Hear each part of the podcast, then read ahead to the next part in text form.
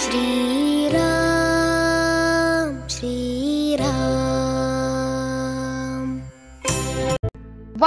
नया blog start किया है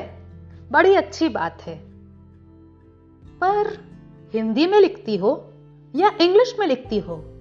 सिर्फ हिंदी बोलती हो इंग्लिश नहीं आती सिया अर्पण राम ये कैसा नाम रखा है क्या सोचकर तुम्हारे दिमाग में यह नाम आया और भी पता नहीं क्या क्या